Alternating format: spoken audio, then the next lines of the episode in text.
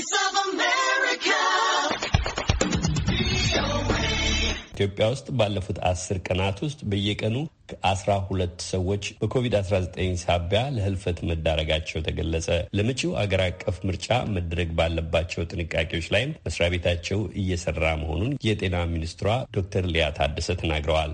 ለዚህም ፀሐይ ዳምጠው በኢትዮጵያ ኮቪድ-19 በፍጥነት እየጨመረ መምጣቱ ያሳሰበ መሆኑን የጤና ሚኒስቴር አስታውቋል።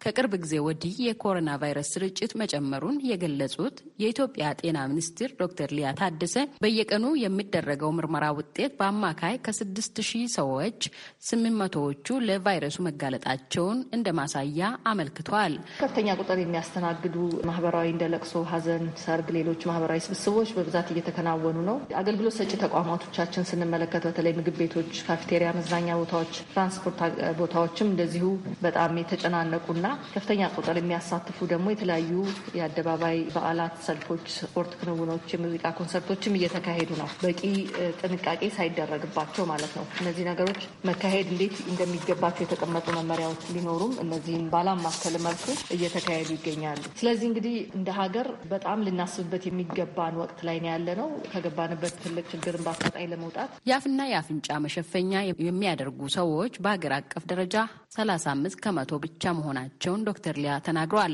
ሁሉም በላይ በተለይ የማስክ አጠቃቀም ሽፋን በፍጥነት መጨመርና ማሳደግ ያስፈልጋል። ቀላሉ አሁንም በእጃችን ያለው መሳሪያ ማስክ ማድረግ ነው። ሌሎች እንቅስቃሴዎቻችን እያደረግን በሁሉም ተቋም ሰራተኞችም ሆነ ተገልጋዮች ማስክ እንዲያደርጉ ማበረታታት ማስገደድም ይገባል። ይሄ ደግሞ በራሱ በባለቤትነት ሁላችንም ማድረግ የሚገባን ሆኖ እያለም በተጨማሪ ግን የህግ አስከባሪ አካልም ያለ ማስክ የሚንቀሳቀሱ ሰዎችን እንዲጠቀሙ መምከርና ማስገደድ ያስፈልጋል።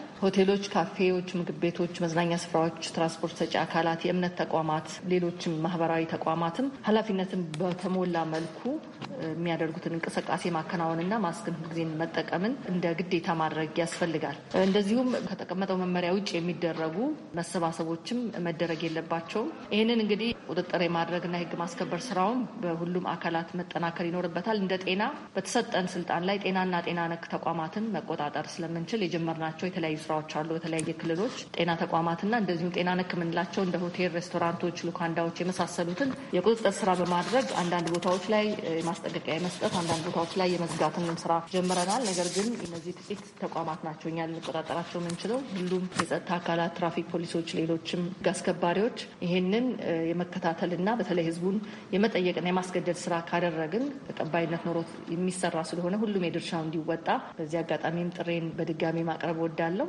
የጽኑ ህሙማን ቁጥር ማሻቀቡና ሀገሪቷ ያሏት ሰው ሰራሽ የመተንፈሻ እገዛ መሳሪያዎች ወይም ቬንቲሌተሮች ሁሉም መያዛቸውን ሚኒስትሯ ጠቁሞ ቤታቸው ውስጥ የሚቆዩ ታማሚዎች በጣም ሳይበረታባቸው ወደ ሕክምና ተቋም እንዲሄዱ አሳስቧል። የጽኑ ታካሚዎች ቁጥር እየጨመረ የመጣበት ምክንያት በቤት ውስጥ የሚቆዩ ታማሚዎቻችን በሽታው እስከሚባባስ ድረስ ወደ ሆስፒታል ያለመሄድ ሁኔታዎችም እየተፈጠሩ እንደሆነ ተገንዝበናል። እንደሚታወቀው የህመም ምልክት የሌላቸውና መጠነኛ ብቻ የህመም ምልክት ያላቸው ታማሚዎች በቤታቸው ራሳቸውን ለይተው እንዲቆዩ እንደዚሁም የአንድ በሚደረግበት ሰዓት በተቻለ መጠን የስልክ ክትትል እንዲደረግ ለማድረግ እየተሞከረ ነው። እዛ ላይ በእኛም በኩል እንደ ጤናው ዘርፍ በኩልም ቤት ውስጥ ያሉትን ታማሚዎች ክትትል ማጠናከር እንደሚያስፈልግ አይተን ለማጠናከር የተጀመሩ ስራዎች ቢኖሩም አንዱ የተለየነው ነገር ህመሞች እስኪባባሱ ድረስ እና አንዳንድ ጊዜም በቤት ውስጥ ሕክምና የሚሰጡ ባለሙያዎች በቤት ውስጥ ሕክምና መስጠታቸው በጣም የሚበረታታ ሆኖ በቤት ውስጥ ግን እስከ ኦክሲጅን የመስጠት ድረስ እያቆዩ መሆኑን መገንዘብ ችለናል። ቤት ውስጥ እስከ ኦክሲጅን የሚፈልግበት ደረጃ ማንም ታካሚ ከደረሰ ጤና ተቋም ውስጥ መሄድ እንዳለባቸው ማህበረሰቡ ይህንን ሊገነዘብና በቤት ውስጥ ኦክሲጅን መውሰድ እንደሌለባቸው አውቀው ወደ ሕክምና ማዕከላት እንዲሄዱ ማሳሰብ እንወዳለን። በኮቪድ-19 መከላከያና መቆጣጠሪያ መመሪያ ላይ በሰፈረው መሰረት ከሌሎች ሀገሮች የሚገቡ ሰዎች ለሰባት ቀናት ራሳቸውን ለይቶ ማቆየት ግዴታ መሆኑን አስታውሷል።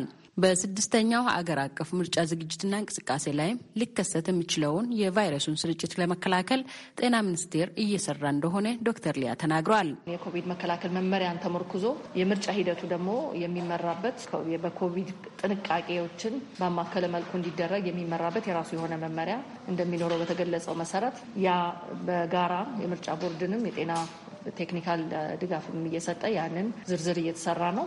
ስለዚህ እሱ እንግዲህ በተቻለ አቅም የሚደረጉ መሰባሰቦችም ሆነ የምርጫው ሂደት በአጠቃላይ ከማስክም ከሌሎችም ጥንቃቄዎች አኳያ ያንን ባማከለ መልኩ እንዲደረግ የሚያስቀምጥ ይሆናል መመሪያው። መመሪያውም almost አልቋል። በቅርቡም ከምርጫ ቦርድ ጋር እሱን የምናሳውቅ ይሆናል ዝርዝሩን። ነገር ግን ያንን አማክሎ የምርጫ ሂደቱ እንዲሄድ እኛም በጋራ እየሰራንበት መሆኑን መግለጽ እወዳለሁ። የቫይረሱን ስርጭት ለመቀነስ ሁሉም ሰው ከቤቱ ሲወጣ የአፍና የአፍንጫ መሸፈኛ ማድረግ ግዴታ እንደሆነ ተገልጿል።